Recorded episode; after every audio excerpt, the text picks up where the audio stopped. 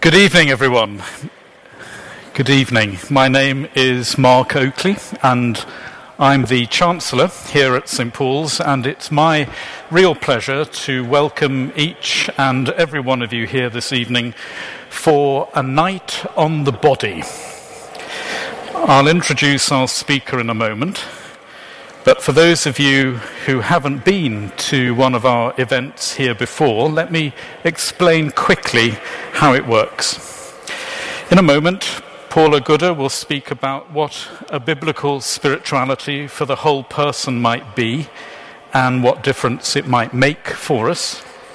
And she'll speak for about 35 to 40 minutes, and then we'll have plenty of time for you to ask your questions. And if you have a question, we ask you to write it down on the back of your program and then hold it up to be collected and you can do this at any point throughout the evening up until around 7:40. Uh, please, we ask you to keep them brief and legible. We're also taking questions via Twitter using the hashtag Paula Gooder. And if you'd like to send us your question through a device, you just type in your question and then include the hashtag Paula Gooder, and we will find it. And with the white hot technology of the Church of England, your questions will then be sent to me up here. Uh, I'm sitting behind uh, the laptop. Some people think I'm catching up on Versailles, but I'm not. I'm reading your questions, and I'll put as many of them as I can to Paula. We're going to end at 8 o'clock. There's then a bookstall here where you can buy uh, Paula's new book about the body and the Bible, and she's very kindly said she will sign copies as well on the desk over there. So now it gives me enormous pleasure to introduce our speaker. Dr. Paula Gooder is one of the best known and appreciated biblical theologians working today, and she is in great demand as a public speaker. She's just been appointed the first full time theologian in residence at the Bible Society. And she's also canon theologian at Birmingham Cathedral. She's one of the six preachers at Canterbury Cathedral. She's a visiting lecturer at King's College London. She's an associate lecturer at St. Mellitus College. And she's a reader in the Church of England. So, whatever else she has to say about the body tonight, we know that her own travels round quite a bit. She's the author of a lot of books, including The Fascinating Heaven and her new book, Body A Biblical Spirituality for the Whole Person, which she says is in some ways a follow up to Heaven and which we're here to talk about tonight. Intriguing that the body follows on from heaven. I've reached that time of life when the broad mind and the narrow waist swap places. and it feels far away from heaven, let me tell you. A number of things make Paula stand out in the world of biblical studies, but I think above all, it's her unusual combination of serious, innovative scholarship combined with a great gift for communicating excessively both her own passion for the Bible and her belief that a deep, questioning, adventurous engagement with it is for everyone. As she says, my great passion for many years now has been to excite people to read the Bible either for the first time or again, so that they are transformed to be more and more like Jesus. That is a high and very good goal for this evening. So please, would you join me in welcoming our speaker, Paula Gooder?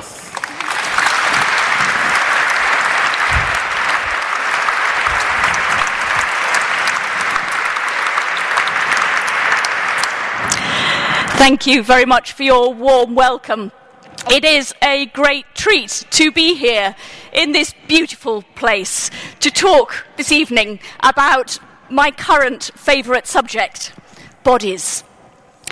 When you're writing a book, probably the most common question that people will ask you is why are you writing this particular book? When I was writing this particular book, the book on the body, the question was slightly different.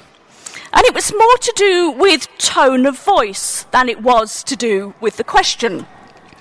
The question was normally, why are you writing a book on the body in Paul?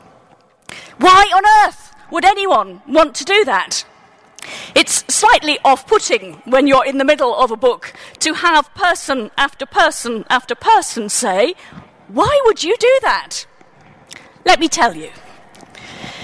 The first reason why I decided to write a book on the body in Paul came at the end of my previous book, um, which Mark mentioned already, the book on heaven.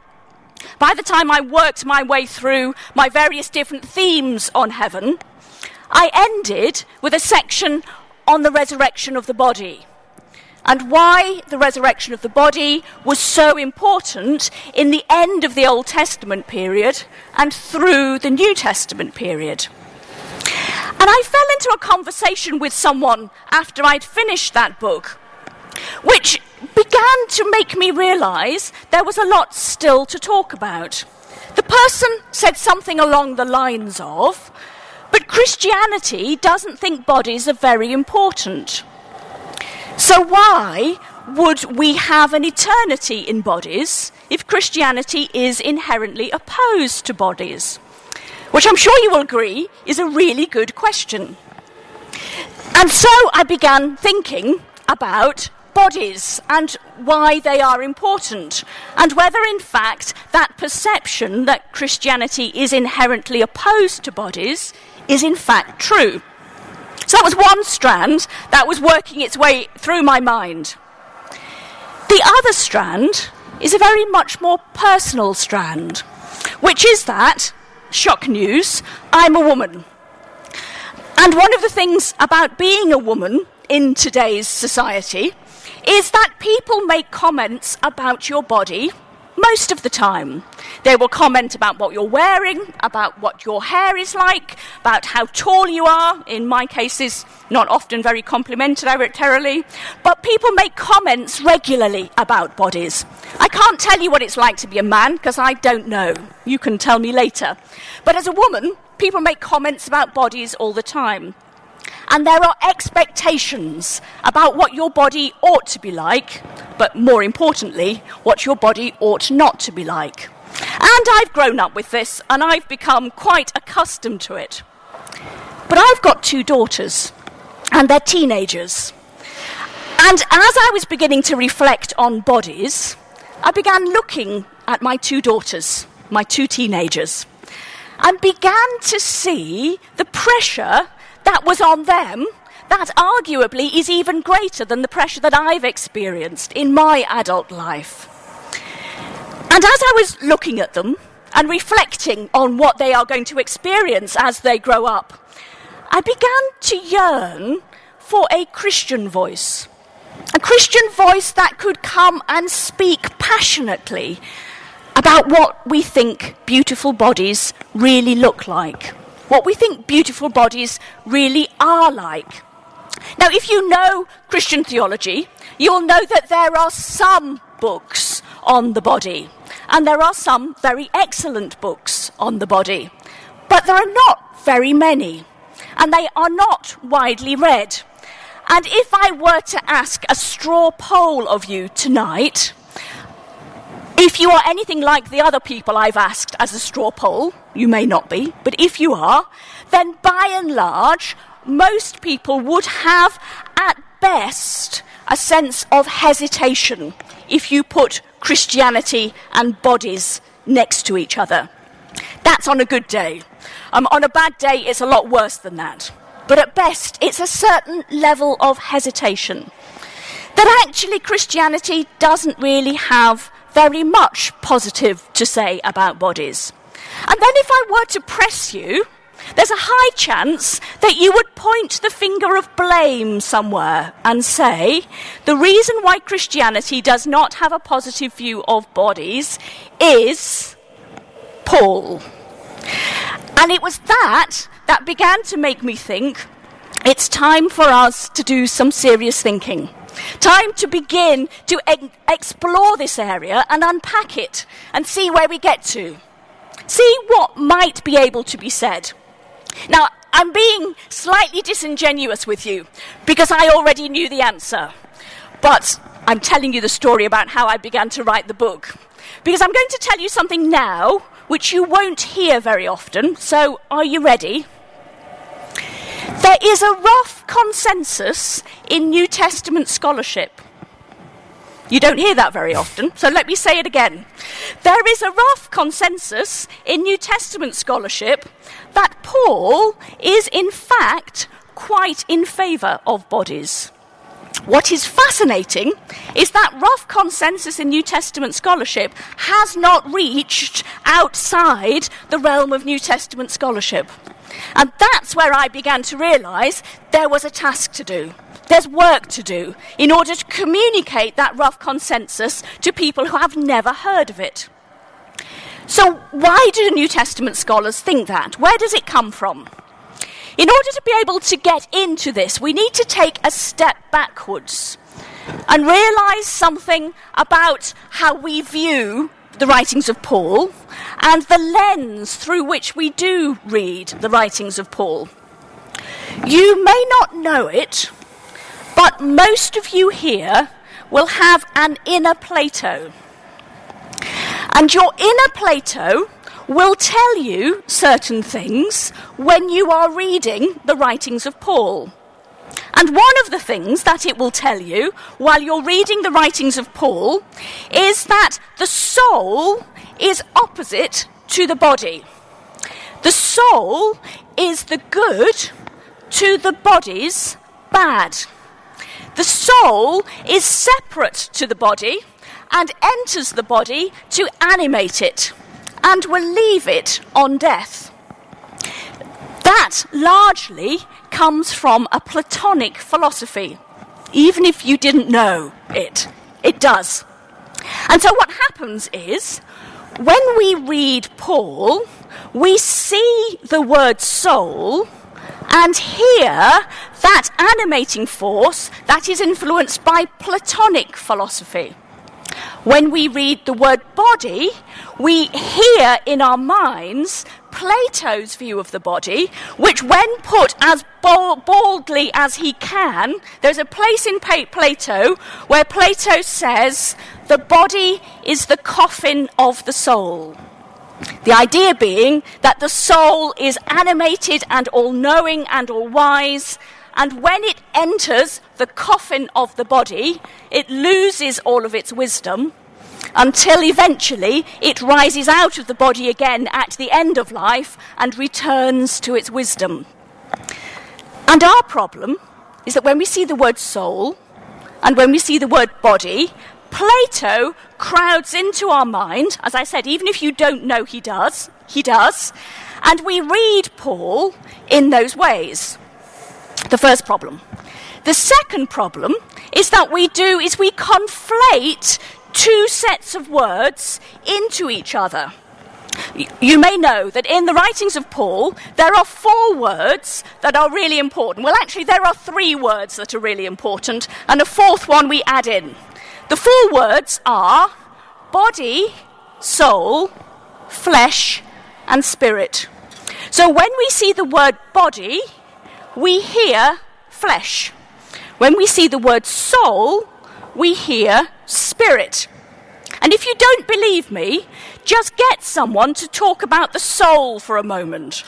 And what you will notice is two or three sentences in, they'll flick and use the word spirit, and then they'll flick back and use the word soul, and none, nobody will comment and nobody will notice because we're so used to assuming that they're the same word.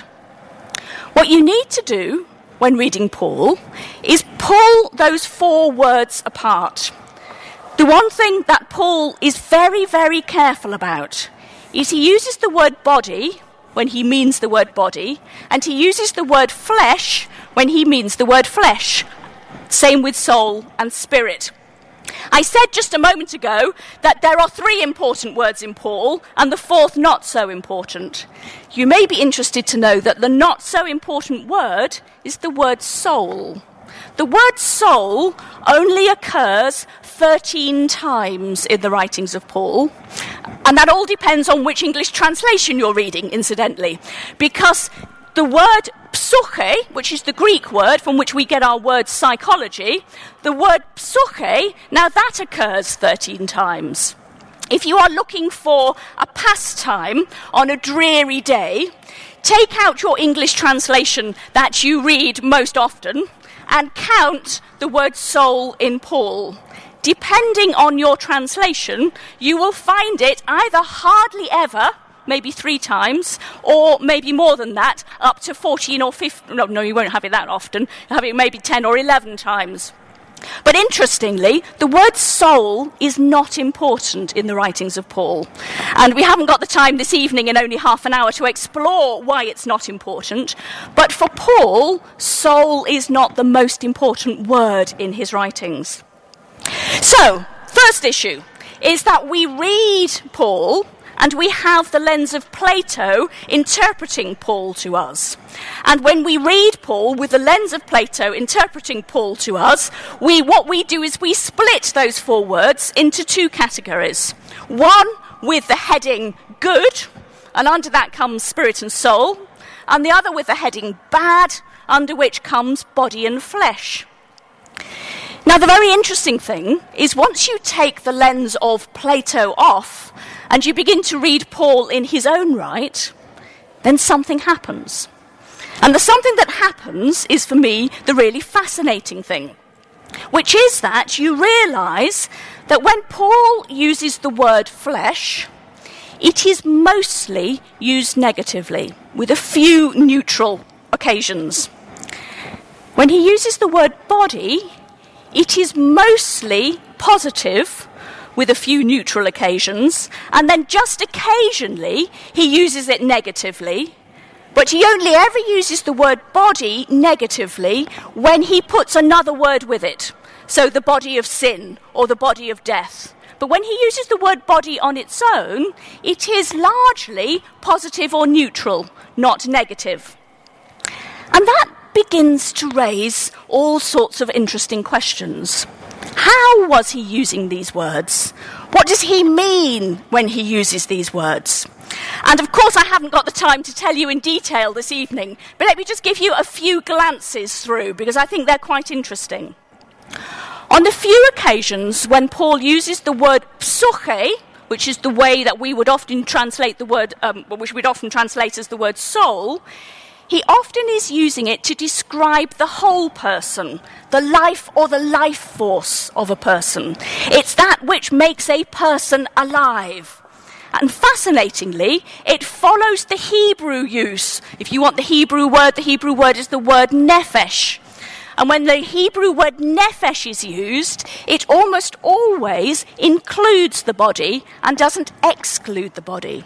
So Paul uses the word psuche like its Hebrew heritage to include the whole of a person, including their body. The word spirit is that which comes from God. We all of us have God's have a spirit within us, and the spirit is that which entwines with God's spirit. So the spirit is the Godward part of us. The word flesh is the opposite to the word spirit. So the word spirit is that which pulls us towards God. The word flesh is that which pulls us away in the opposite direction. And let me just stop for a moment and talk about that because this becomes really important. Plato is a dualist. And many subsequent Christian theologians after Paul were also dualists. And a dualist is someone who does have two categories, and they would place at the top of one category the word bad, and at the, t- the other top, top of the other category the word good. Paul, I would argue, is not a dualist. Paul works with dualities. Now, you may think I'm getting slightly over technical here, but it's really important. Within dualism, there are things that are only ever good and only ever bad. If you know your Paul, you'll know that part of the essence of Paul is that Paul believes in redemption. There is nothing that is irredeemable in Paul. And therefore, he is not a dualist, but he does work with dualities, with twos. The whole point, however, is there is not one category which is completely bad and one category that was completely good. One category comes from God and seeks to break into the other category and to redeem it. If you were to put words at the top of Paul's twos, at the top of one would be this world, and at the top of the other would be the world to come. And what Paul does really interestingly is line up things that are characterized by this world and things that are characterized by the world to come. And in his lists, he would put flesh in this world and spirit in the world to come. When Paul uses the word flesh, what he's talking about mostly is that which will come to an end, that which will eventually end with this world. When he talks about the word spirit, he t- talks about that which will never come to an end, that, that will, which lives in the world to come. And the reason why flesh and spirit pull against each other is if you give power to flesh, you are giving power to something that will come to an end. If you give power to spirit, you give power to something that will never end. Where would Paul put the word body, therefore, in his lists? this world and the world to come. And this is the really important point. He would put it in this list and in this list. This world is a world that is populated by bodies. The world to come is a world that is also going to pop- be populated by bodies. The reason why Paul cannot, for a moment, be understood to be anti body is he believes that our existence now is embodied and our existence in the world to come will also be embodied. What that begins to make you see is that for Paul, bodies are not bad. Bodies are that with which we engage in the world. And there are two strands out of this which I think are very interesting.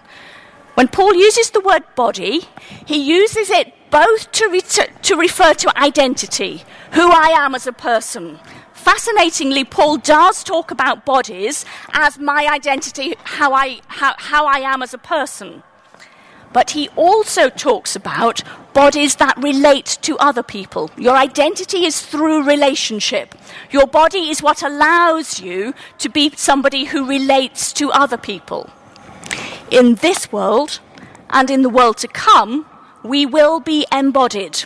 And our embodiment tells us who we are and helps us to relate to the people around us. And this is where we get to the whole subject of resurrection and the resurrection of the body.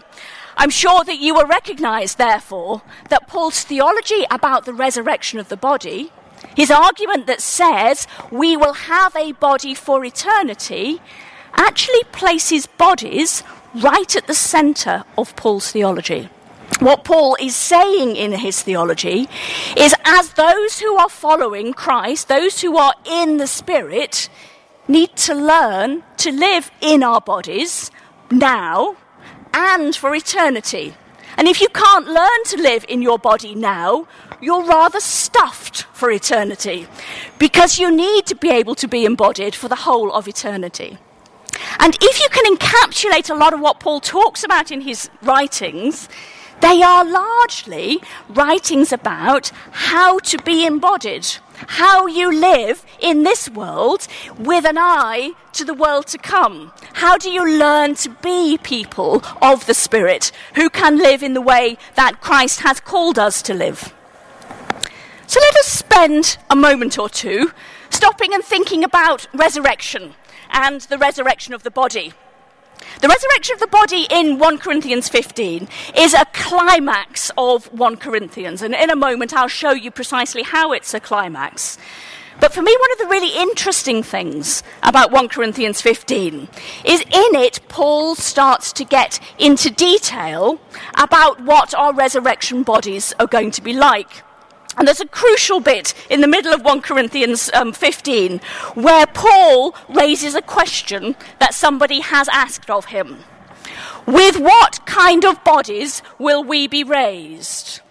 The problem is, just as we who are reading 1 Corinthians 15 are thinking, rather good question, I rather like the answer to that question, Paul responds, fool. At which point you go, no, I wasn't asking that question, I was thinking of something else entirely. But the question is an important one. What, and it's the one that we return to time and time again. What are our resurrection bodies going to be like? What are they going to look like? What are they going to feel like? Let's begin with that question with a little slip over into the Gospels and then we'll come back into 1 Corinthians 15. The really interesting thing is if you were to ask most people what they might imagine a resurrection body might be like, um, and I've done this on a, no, numerous occasions, um, people largely have this kind of lovely image. You know, everything you really don't like about your body now, come the resurrection, it's all going to be gone. You're going to be Barbie and Ken of the resurrection world. Frankly, it's a horrific thought to me, but um, in a way, we kind of slip into this image that every, everything I don't like about my body will be fixed come the resurrection. The problem is, there is absolutely no evidence within the Bible at all that that is the vision of resurrection. Think about Jesus and Jesus' resurrection body. I, the other thing I should say is not only is it going to be fixed, is it's going to look like it did before. So there's going to be continuity and there's going to be discontinuity is our natural expectation. So the continuity is we're going to look like we did before, except we're going to look better. That's the discontinuity. If you think about the Gospels and Jesus' resurrection body, you will realize that actually the opposite is the case. Think about the Gospel accounts and how many of Jesus' disciples didn't recognize him. So immediately, Jesus' resurrection body was discontinuous in that it didn't look, obviously, like it had before. It took people a while to recognize it. It was continuous in that he still had the holes in his hands and his feet and the hole in his side. So the thing that, if you want to use this language, disabled Jesus just before his death continued. The thing that changed after the resurrection um, was what he looked like. And that is profoundly challenging to us. And can we take that over now and think about 1 Corinthians 15? Because 1 Corinthians 15 is a very, very interesting passage in which, as I've said already, Paul is beginning to explore what resurrection bodies are going to be like. And there's a bit in 1 Corinthians 15 where Paul starts saying, My body will be sown like this, well, the resurrection body will be sown like this and raised like that. Sown like this and raised like that. He uses the image of a wheat, you, wheat seed. You put wheat seed in the ground and it rises to be something different. It's continuous continuous, but it's also different. What is it going to be sown like, and what is it going to be raised like?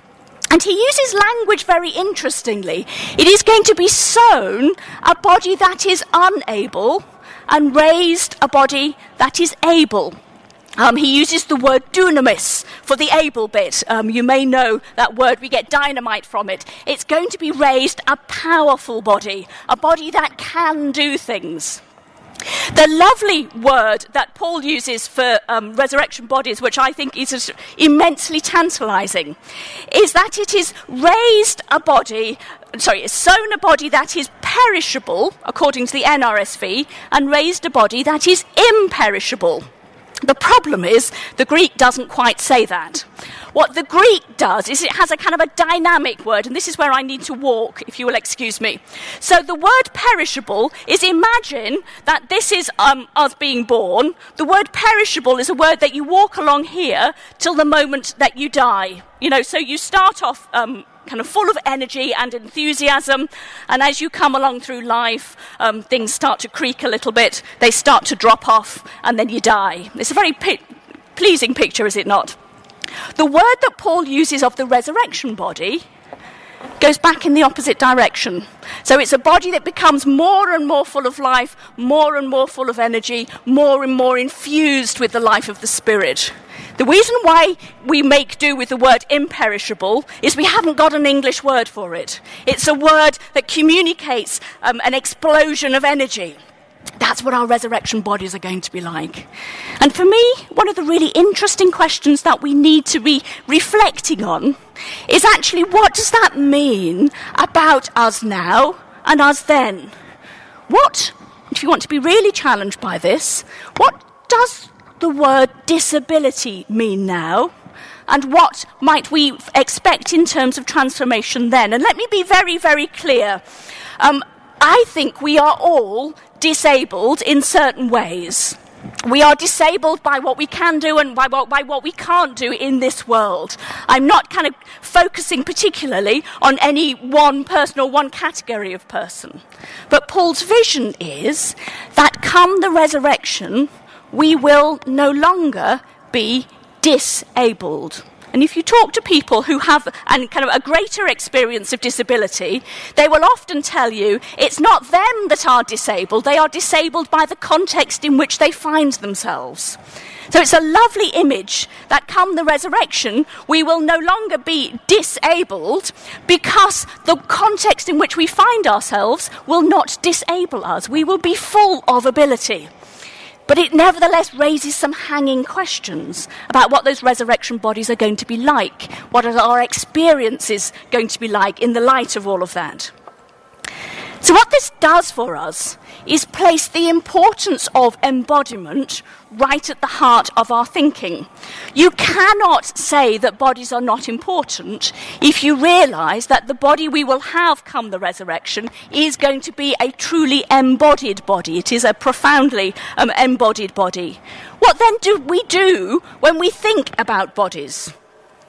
And what I'd like to suggest to you is the really interesting thing in Paul's writing, and particularly in 1 Corinthians, is that Paul, in 1 Corinthians, I think plays a fugue around bodies.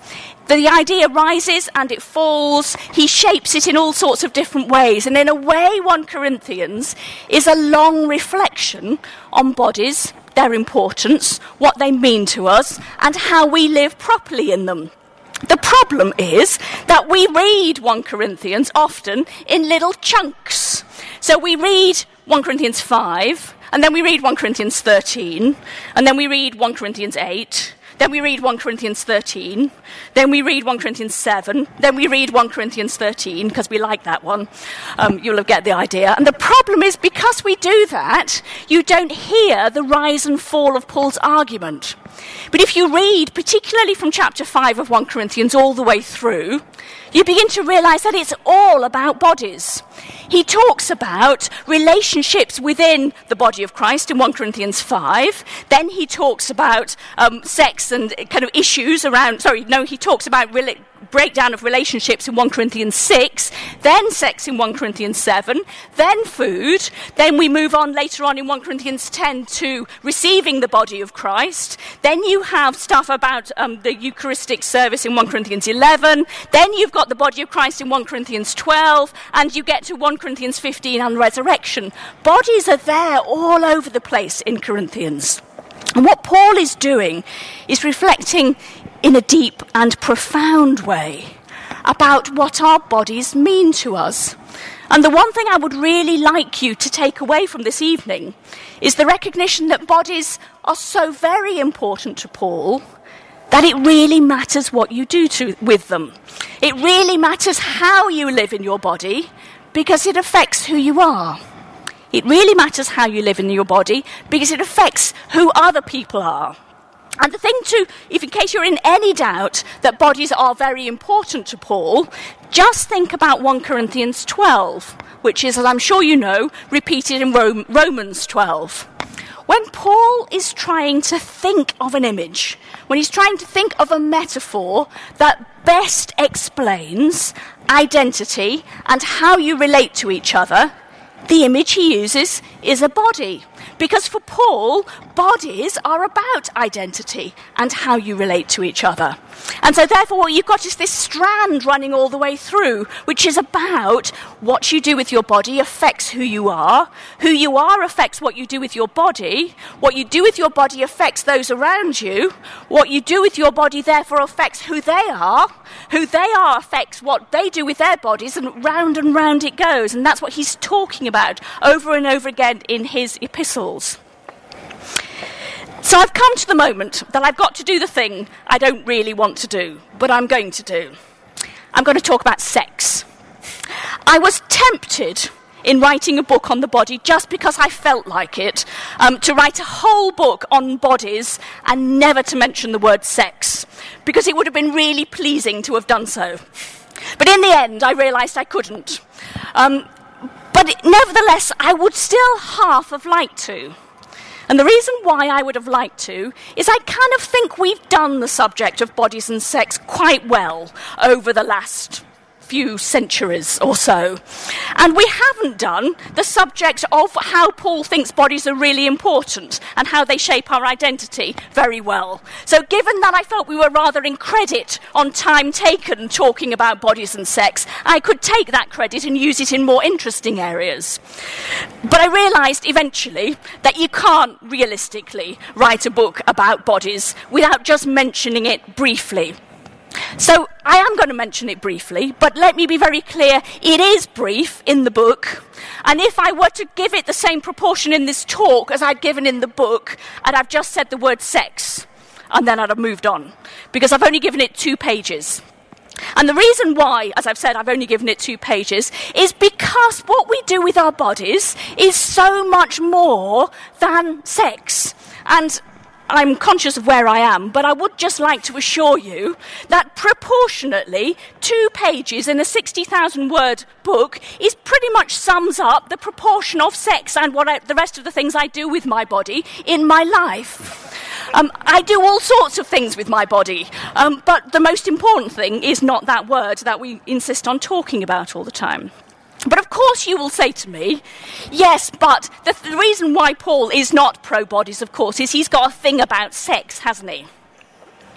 Do you know, I don't think he has. Genuinely, truly, do not think he has a thing about sex. And the really important reason why I think that is there's a crucial inverted commas, which for me is the kind of central bit for understanding why Paul doesn't have a thing about sex.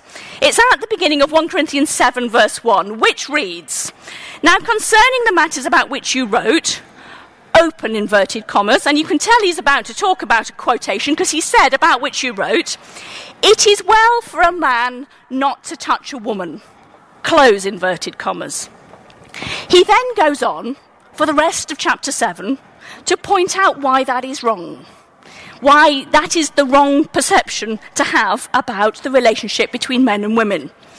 And what you've got to bear in mind, and which, what is absolutely fascinating to me, is that in the first century, both within Judaism and in the Ro- wider Roman Empire, sex was not about mutuality. Women were there to provide a service. It was not in any way to be reciprocated. And what's fascinating about 1 Corinthians 7 is Paul, as far as I can tell, is the first ever person to say sex should be mutual and it gives pleasure. Now, that is not the statement of somebody who, in my view, is opposed to sex. That is somebody saying, actually, there's something here that we need to reflect on. If you know your 1 Corinthians 7, you'll know at the end, he says, well, it's better not to get married. But again, what I think is really interesting about that is he's writing in a world in which women get no choice. You get married because that's what women do. Actually, largely, men got no choice either. Everybody got married because that was their, the expectation of them. And Paul is the first one to say, actually, no, you can choose. And if you want to join me in the proclamation of the gospel, you might choose not to get married. And when you realize it against its context, I would say, possibly to your surprise, that Paul is not anti sex at all. Paul is a radical forward thinker who thinks that sex should be mutual, sex can give pleasure, and you can choose not to do it if you want to. And for me, that therefore turns a whole question on its head and makes it different. So, what I've tried to do this evening is argue to you that Paul is not antibody. I've only had half an hour, and therefore I haven't been able to go into the ins and outs of precisely the arguments that I might use. So there's probably more things you want to ask me, which I'm very happy about.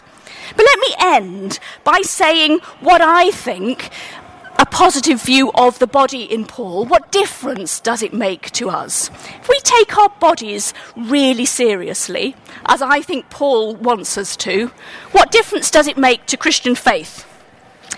The difference it makes is that word spirituality, which is on my book cover.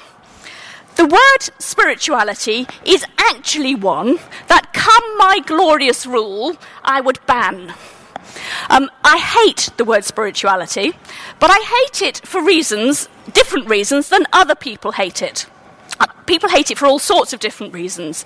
The reason why I hate it is because it Im- implies that our relationship with God has nothing to do with bodies. And so, what I want to argue is that given I can't ban the word spirituality, what we should do instead is have an embodied spirituality. A spirituality which talks about our relationship with God in terms of our bodies as much as in terms of anything else. The difference that makes is that we then have to think very seriously and very carefully about how we use our bodies in worship.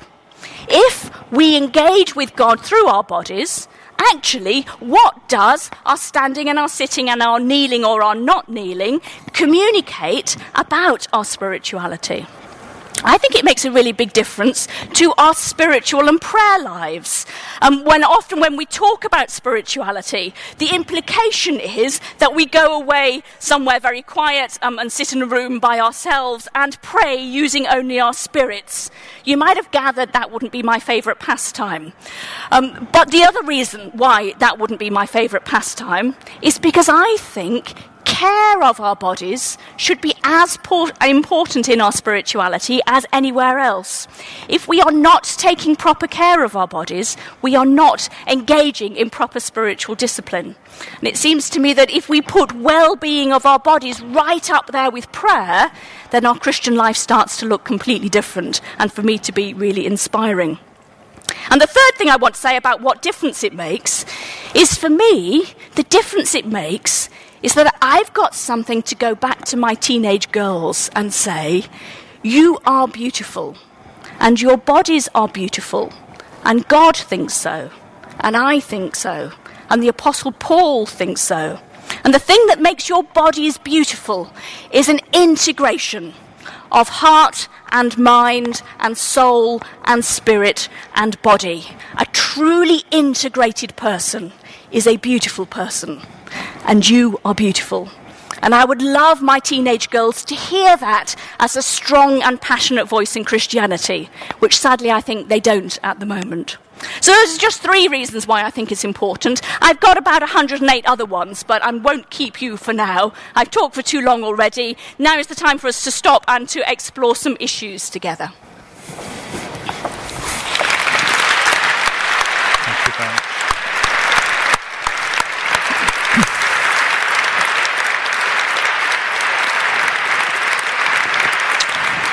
Paula, very much indeed. And now it's over to you. Please do write down your questions. Uh, hold them up very clearly. They will be uh, collected and taken so that they will suddenly miraculously appear before me, and I will try and get through as many as I can. Some have started to come through, but if I can just start, Paula. I, I was conscious uh, as you spoke when you were talking about the body as a place that we can live in that actually today we have this very strong visual culture. That horrific story that was in the press not long ago in Fiji, when TV became uh, popular and, and people had TVs, 12% of teenage girls started to make themselves vomit so that they could look like the Western characters they were watching on TV. So we have this, the strength of the visual culture we have the empowered consumer that if you've got the money, you can pay for your body to be manipulated and changed. So the body today, it seems, is something that you aspire to, you try to perfect, not something you inhabit. How can a Christian plausibly try and critique that today? In many ways. Um, but I'm reminded, as you were talking, of. Um, well, I'm reminded of the Old Testament scholar whose name is not going to come to mind immediately. I think it was Robinson. Um, but who said, as human beings, we do not have a body, we are a body. And it seems to me that actually that gets right to the heart of exactly what you're saying. Because it seems that within our modern culture, we are people who have bodies and we possess bodies. And if we don't quite have the body we want, then we will do cosmetic surgery on it or we will do, uh, have diets in order to have the body that we want. Um, and I think to have that turn of expectation that says we, it, bodies are not something that we possess. Bodies are that which tell us deeply who we are. We live our bodies. Um, and they're not different to us. It's interesting, even the way we start talking about bodies, don't we? It's always as though, you know, it's over there. Um, it's not really who I am. And again, that comes from the Platonic idea is that once this body's gone, I get a new one, and then on I live with a different kind of body. Mm-hmm. Whereas Paul and the Old Testament writers would say, this is it. Mm-hmm. This okay. is entirely who you are. So it's about, I think, inhabiting and being the body that you've got. So thank you. Uh, questions are coming through. Please do keep them uh, coming. So let's start. How far do you think today's obsession with bodies, things we've just been talking about, bums and tums, etc., is because a sense of soul, eternity, transcendence has been lost? There is an argument and it's an interesting argument that that is precisely what has taken place. Um, there is an argument within neuroscience that um, many of you will have heard of some of the arguments in neuroscience which argue for the death of the soul. And it, it's a fascinating argument in a way because it goes all the way back to another great philosopher who's Descartes. And Descartes believed that you could locate the soul in the body in a particular gland in the brain.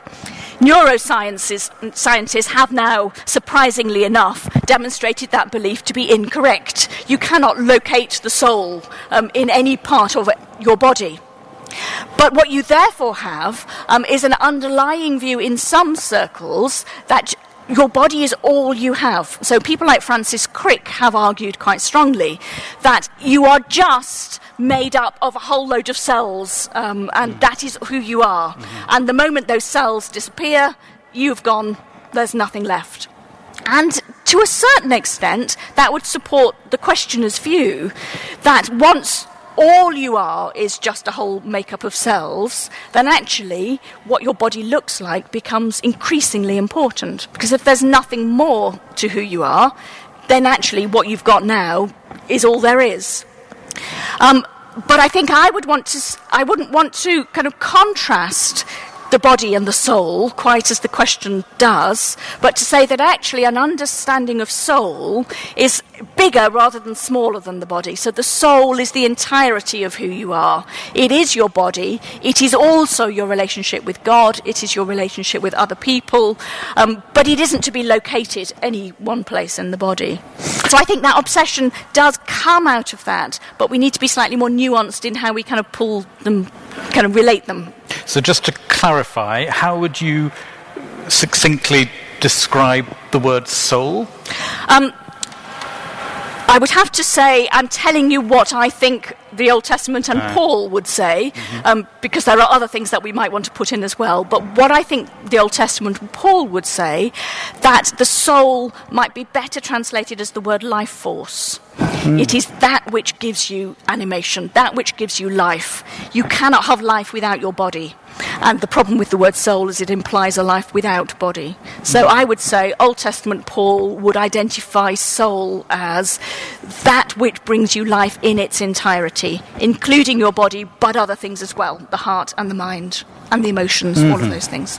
Of course, uh, Wittgenstein said that the, the human body is the best picture of the human soul. Interesting, Interesting yes.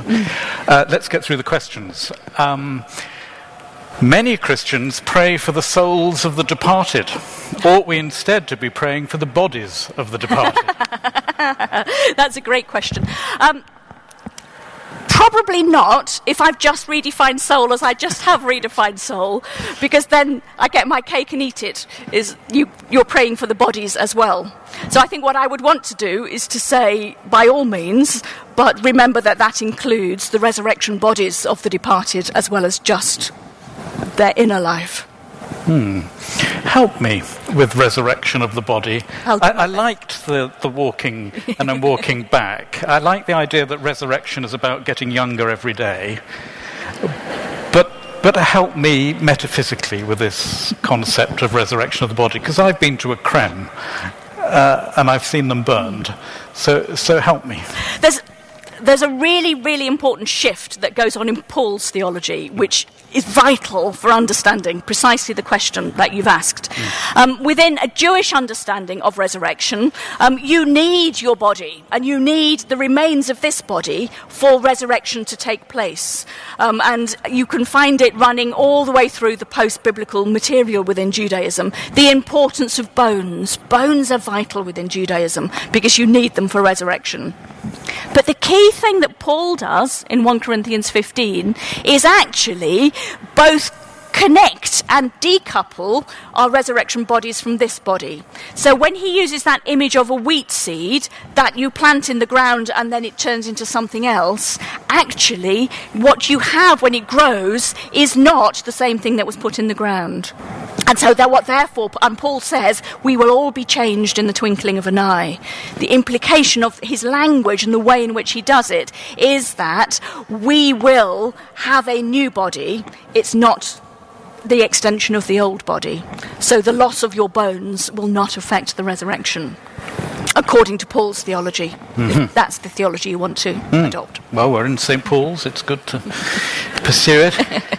Um, uh, of course, Ronnie Corbett died uh, not long ago, and I was thinking as uh, I was thinking about tonight uh, that wonderful song that the two Ronnies used to do when they talked about when the angels were giving out bodies, and he said when uh, when they were giving out chins, I thought they said gin, so I asked for a double one.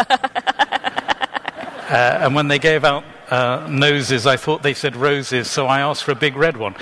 now, there is that sort of discomfort with parts of us that, you know, uh, we always dislike every time we look in the mirror. But let's go a little bit deeper, and this question is here How do you make yourself at home in a body that seems hostile? Bodies, says the mm. person with impairments, pain. I would then bring in transgender yes, yep. issues a body that's hostile, how do you live in hostility? I think the first thing that we need to be really clear about is that bodies do affect who we are. And I think the legacy of the way, of the kind of the Christian tradition's ignoring of bodies has been the argument that actually it doesn't really matter what your body is like because who you really are is different from your body. And I would say that Paul would disagree entirely, and your body is who you are. Um, and therefore, that makes this question more important rather than less important. That some of us do have to live in bodies that do feel like hostile territory to us. And um, we cannot move quickly from that recognition to any kind of helpful solution because that recognition is something that we need to stop with and re- reflect on. That understanding that our bodies um, do communicate to us and to other people something about who we are, especially when we don't want it to do that, when we don't want for that communication to take place. And so the first thing I want to say is that that is a really significant question, and we just haven't spent long enough within the Christian tradition talking about it. Mm-hmm. The next thing I think I would want to say is that um, feeling at one with your body for whatever reason, whether it be because um, it causes you pain or because you feel you're in the wrong body, for all of those kind of um, issues, I think requires a deep reflection on um, the nature of identity, the nature of what bodies communicate in terms of identity. And the reason why I'm kind of fumbling around the edge is, I, in a way, I want to say it isn't for me to say. It isn't for me to say to somebody else who feels that their body is hostile to them, how they should relate to it, other than that I think it's very important. Um, but I also would want to say that one of the interesting things in 1 Corinthians 15, when it's talking about resurrection, is that it does talk about receiving a body that fits the context that you're in. And Paul talks quite a lot about the context that is old creation and the context that is new creation. Um, but also that your body can change to fit that context that, takes that you're in, which is why we get a new resurrection body to fit the new context. Um, and so there isn't an answer. If there were an easy answer, we'd all have made the easy answer already. One answer is the recognition that resurrection bodies will be to some extent a resolution of those issues because they will be bodies of energy and new life and power and all of those kind of things, mm. which doesn't mean that they'll be recognizably different, mm. um, but just that they won't be disabled anymore. Will they be gendered? As somebody's just said, how gendered are our bodies for Paul? To the resurrection body, will there be male and female? Paul does not talk about gender in terms of resurrection. He of course talks about gender in terms of Galatians 3:28. In Christ there is no male or female, well male and female, slave or free. Um, so therefore on one level he says that um, in Christ now, which is a vision of the future, there is not gender, there is not differentiation. But and then also you've got to bring in Matthew and Matthew's gospel that is the argument that there will be no marriage, no giving and receiving of marriage. Um, but I, in all honesty, he doesn't kind of come down firmly on it. Simply that it won't be an issue anymore. Um, so. So no arguments about gender free toilets in heaven? I think we can confidently say there will be no arguments at all about gender free toilets. Because, because, and I was struck by this, mm. because your body will be enabled. Yes. Um, but, but precisely what that looks like, he never ties it down. Yes, I see. Which, and that, the problem is we want to say exactly how, and you end up having to say, uh-huh. we don't know because he never explains it.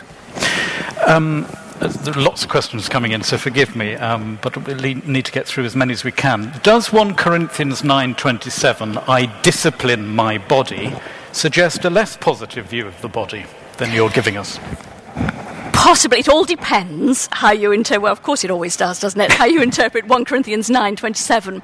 Um, the point about that word discipline is it's the word that an athlete uses for getting ready for being an athlete. Um, and so I would argue that 1 Corinthians 9:27 is not a negative image, it's a positive image. I train my body. Um, I get my body ready for the task that, that is required of it, which is in this case is the proclamation of the gospel. So you could argue that 1 Corinthians 9 um, is more negative. I think I would want to go in the opposite direction and say, because my body is so important, I treat it in the way that an athlete would, so that I have a honed, tip top body ready for the proclamation of the gospel, whatever that body looks like. Okay. When I say I, I mean Paul. Can I say hastily? One thing we learnt at King's College London in the theology department was for all your doctrinal headaches, take paradox. um, does Paul use the word integrated or anything like it when referring to the body? No, and I wish he did. Mm-hmm. I would like it very much if he did, but he doesn't. So, but, but, what he what he talks about um, is a what, what you find in, well, if you think Paul wrote Ephesians, which is debatable, but it's within the Pauline corpus. Within Ephesians, what you have a really interesting passage in Ephesians 4, in which he talks about the Gentiles, who he then gives an um, an image of the Gentiles who are not at ease in their body, whose minds are not um, at one with their body, um, whose spirits are not kind of at one with the rest, in contrast to those who are in Christ. And although he doesn't use the word integration, it's the word that best explains that passage in Ephesians 4. So it's a word that I've imported into Paul um, and I would like him to use it, but it's what I see um, him talking about. I would argue that 1 Corinthians 12 is an image of integration, the body of Christ working together. Um, but you very welcome to disagree if you would uh, see another word. There's a lot about Paul, uh, and your book centres around yes. Paul, and we're in Paul's, and, and great. But what about if we let's go back to Galilee? By all means. Somebody says, and I think it's a, a question that was in my head. Could you tell us more about what Jesus was saying about the body? It's a very, you know, it's a fascinating question because the reason why I don't do a lot about Galilee is that it, Jesus doesn't talk explicitly very much about bodies. Um, you could argue that he talks about them implicitly in that he heals them. One of the biggest mistakes we often make when we're reading the Gospels is we, we talk about the teaching of Jesus, by which we mean the words that come out, come out of Jesus' mouth. And if you mean the words that came out of Jesus' mouth, there's not a lot on bodies. But if you take the teaching of Jesus to be Jesus and everything that he did, as well as everything that he said, then you can argue that he does talk very profoundly about bodies in the miracles, the healing miracles. And for me, what is very important about the healing miracles is that the healing miracles, I'm going to use the word again, Um, are about integration. But in this way, they're about integration back into community. Time and time again, the outcome of the healing miracles, think about the woman with the hemorrhage, is that a woman who has not been able to be in relationship with anyone for years and years and years can now be back in relationship again. Healing, often in Jesus' ministry, is about rebuilding relationship. Mm. And if you recognize bodies to be about how we relate to other people, then you might argue that Jesus speaks, teaches very powerfully about bodies. Bodies are about that relationship. But what we need to be really careful about is the simple shortcut that goes bodies that are not healed can't be in relationship. And I don't think Jesus implies that at all. But I would want to say the positive, but I wouldn't want to say the negative. It seems that Jesus spots a person's hard little full stop. And it might be connected to their body, it might not, but he, he turns it into a comma. Yes. And and there's That's a new right. chapter. Yeah. So you're saying it's not so much about, you know, the body, but it's about where it's closed down and where there needs to be some healing of openness. Yes. Um, I'm getting through them here. Um, is the new creation a place in which disability is no impediment? How do we cope with limited capacity for physical interactions in our relationships in the new creation? That's great, great question. Um, and of course, the answer to all of these questions, so uh, to save me having to say it every time, who knows? Um, and what we've got to do our best about is to interpret what, we what we can from the texts without rec- while recognizing we haven't got a full range of information. But I think you can discern from 1 Corinthians 15 um, that actually um, what will go on in the new creation is that our bodies will never disable us again. No matter what they are now, they will not disable us. Um, and I've, I wrestled with this when I was writing the book, and I had a couple of conversations um, with friends who are in wheelchairs about how it felt to them.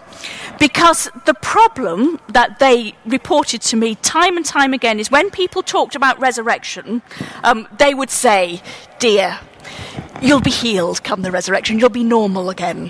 Which made them go, because they wanted to say, I am normal now, thank you very much. Um, and what that began to make me realize is that Paul's language about the new creation and our bodies in the new creation is what if in the new creation, um, if you are in a wheelchair now, you will be in a wheelchair then. But then there will be no disability whatsoever. You will be a fully empowered, kind of full of energy person in your wheelchair. Um, and the reason why I just hesitate to say just too much, again, it's not for me to say. I'm not in a wheelchair, so therefore I, it is not my position to say. And there are some people who say, I deeply yearn for this to be different. But I think what Paul invites us to do is to be speculative and imaginative. And I can speak, therefore, from my experience. And my experience is one in which I have been ill um, on a number of occasions through my life um, and nearly died um, on one occasion. And, and therefore, I have an issue with my body. It lets me down at crucial moments. I'm asthmatic. And so, therefore, there are times in the year I can guarantee you my body's going to let me down again.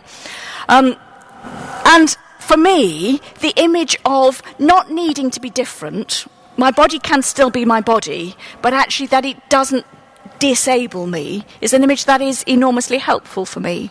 But even in saying that, I do then need to say that that's me, and that's my perception, and I don't want to lay anything on anybody else's experience that is unhelpful for them.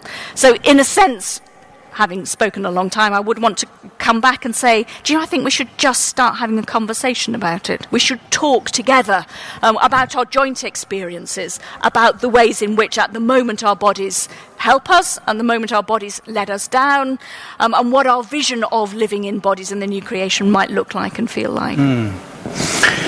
Um, I'm struck that, um, particularly at the moment, maybe, that um, bodies uh, come in shapes and sizes. And the, the theology that perhaps we'd want to celebrate is that God gives us enormous diversity. The tragedy is what we make of it is division.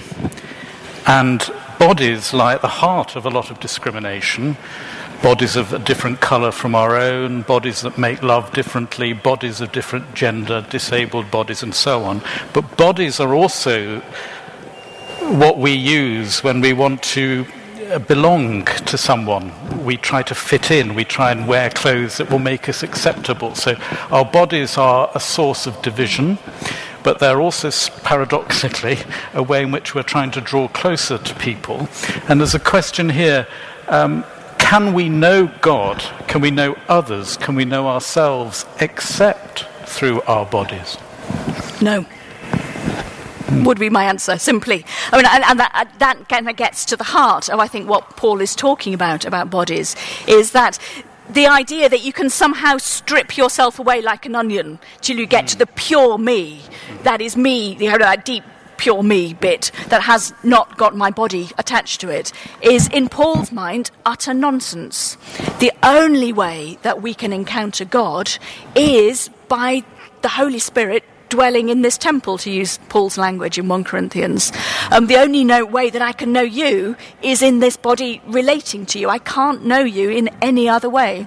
I can know mm. you through your body, my body knows, you know, that kind of that interaction. The only way in which the body of Christ can engage with anybody else is through the embodied body of Christ corporately as well as individually. And it's such a strong image that the church uses over yes, and over again, perhaps right. too much sometimes, because he uses lots of images. Yeah. But Tell, tell us how body of Christ, what was he meaning there? Explain that from Paul's perception. We know how we've yes. interpreted it. What did he mean? Well, what's really interesting is, is on one level, Paul's use of the body of Christ was entirely expected in a Greek culture.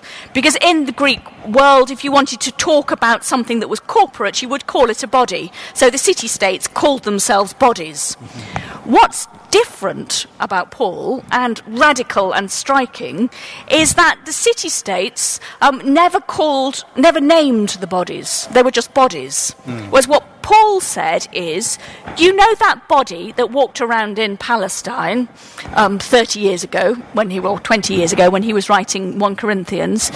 You're that body. So the body of Christ is somebody's body, not just any old body. It is Christ's body. And that is what inhabits and kind of transforms that metaphor is that what Paul has is this image of an actual body that people who were alive when he wrote knew what it looked like. He now said, You together are that body. You are the incarnation now. Now live like you believe it to be true. Mm. And that's why it's such an amazing image. We were um, talking about uh, Jesus not long ago, and um, one of the images. Pleased to hear it.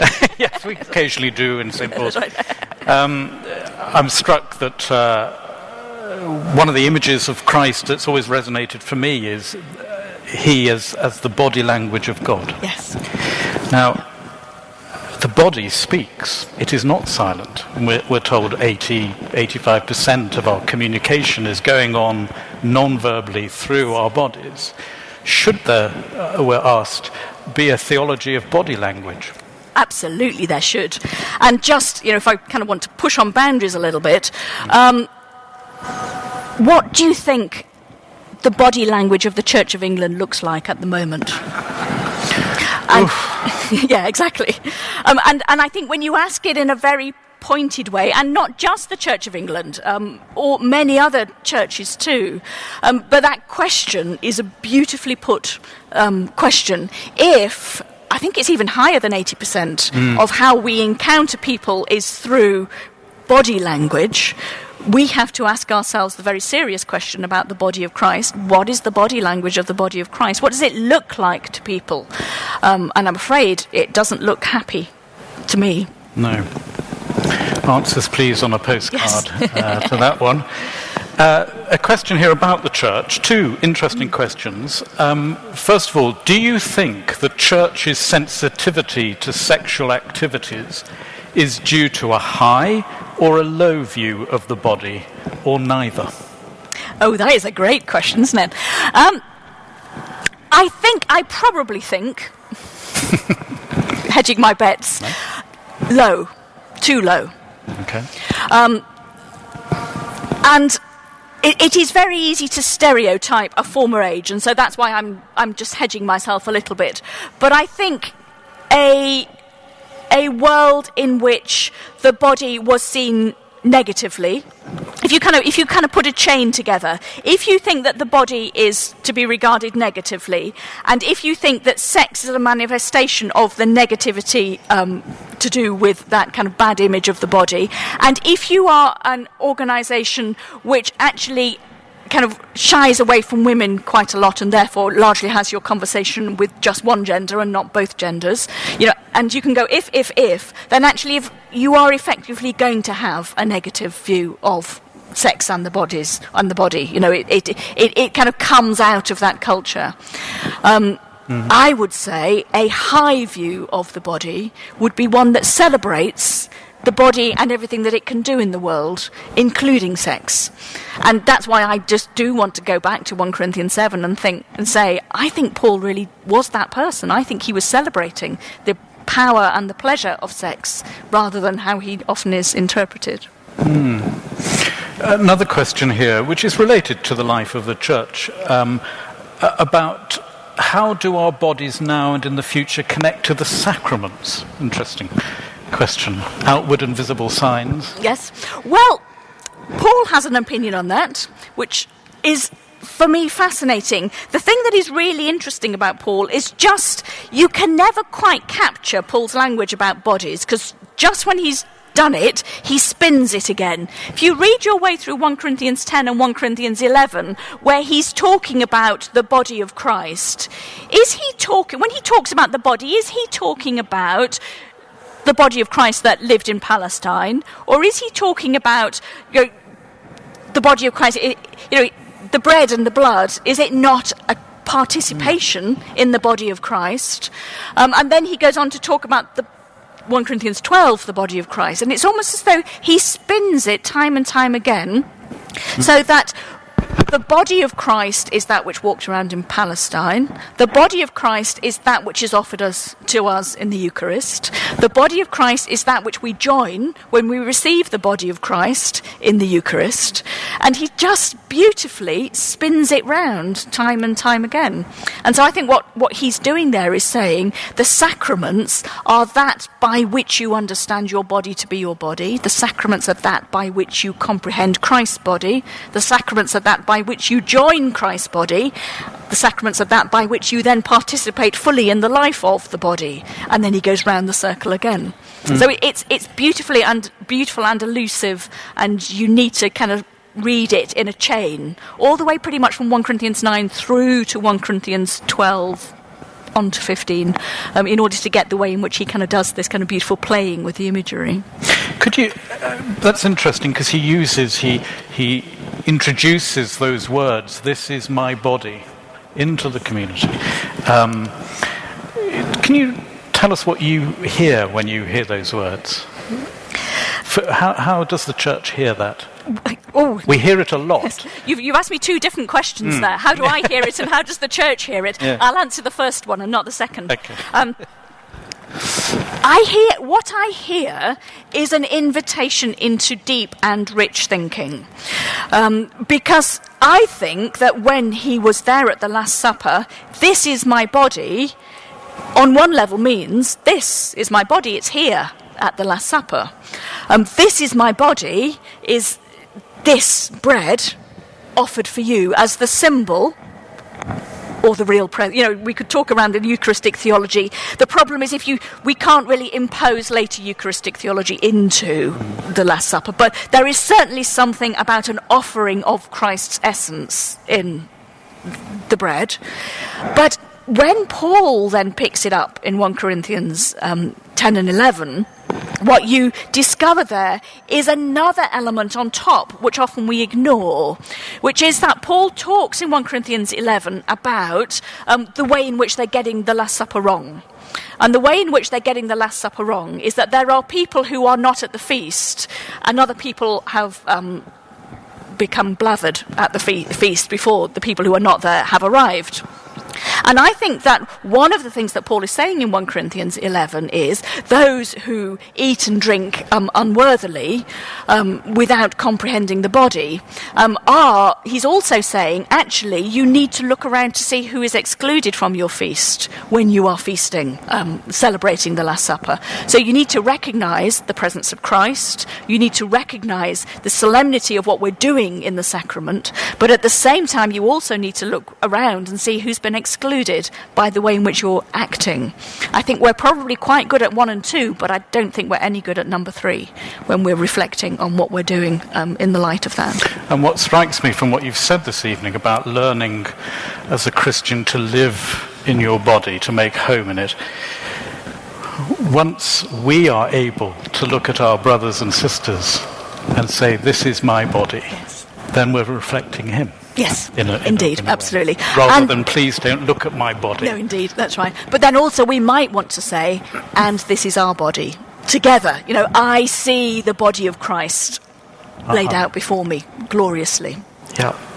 Time's running out, so I'm just going to put two together here.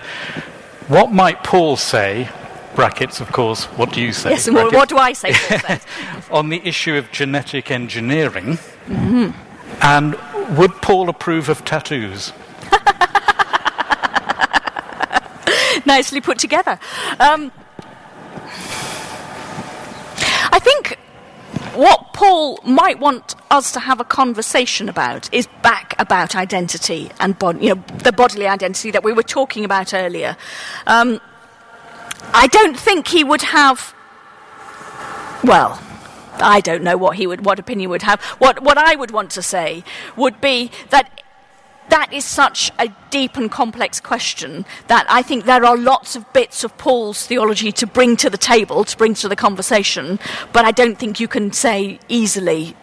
He would say yes or he would say no. I think what he would say is let us think carefully about bodies and identity and relationship and how they all relate to each other. Mm-hmm. What would you think about tattoos? I'm not sure he would have any problem with tattoos. Our next but then- speaker is Nadia Bolz-Weber. So, So uh, she might be that's a really good thing to right. hear. yeah. Um, time's coming to an end, but often I, I I ask a, a speaker just to give us a thought for, for which we can carry out. Uh, with us as we go. Uh, and what Paula has asked to do is just to read uh, three or four minutes from her book, which you feel summarizes really what you want us to, to take out with us today. So, uh, can I ask you, you. to, Yes. to read? This is the um, conclusion to the chapter Beautiful Bodies.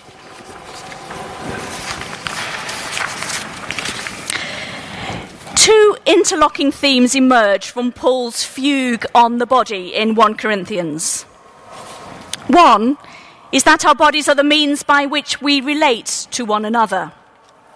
The other is that what we do with our bodies affects those with whom we relate.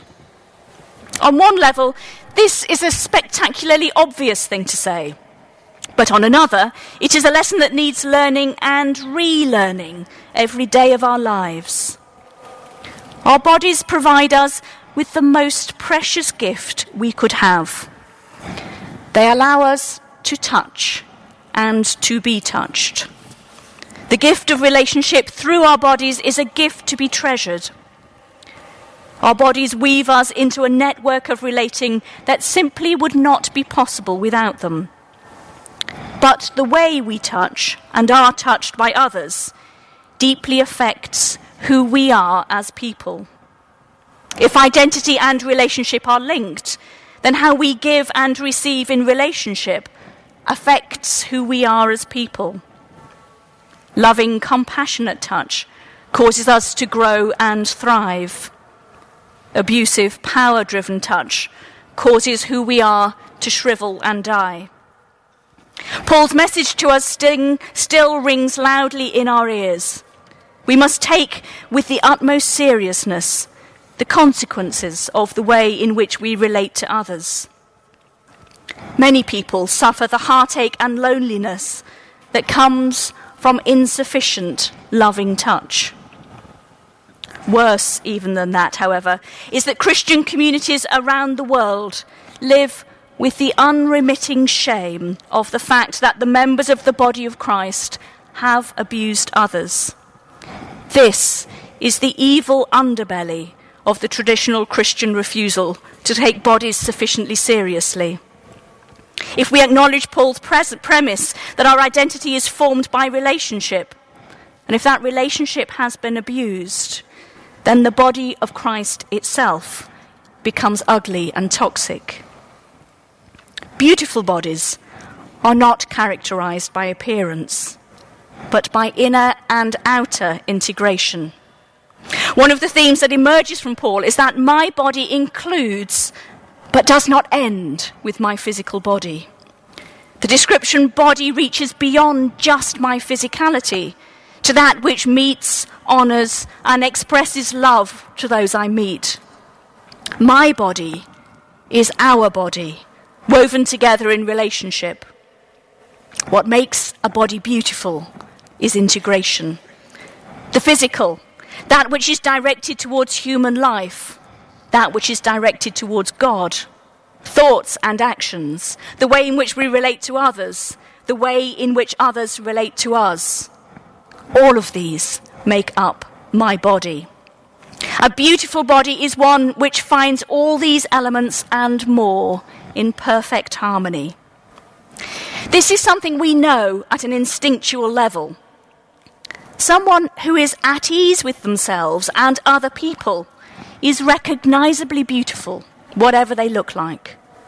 Likewise, someone whose features fit the accepted norm for beauty, but who is uneasy with themselves and with others, mars their beauty. The striking question that each one of us must ask ourselves is on this reckoning, how beautiful am I?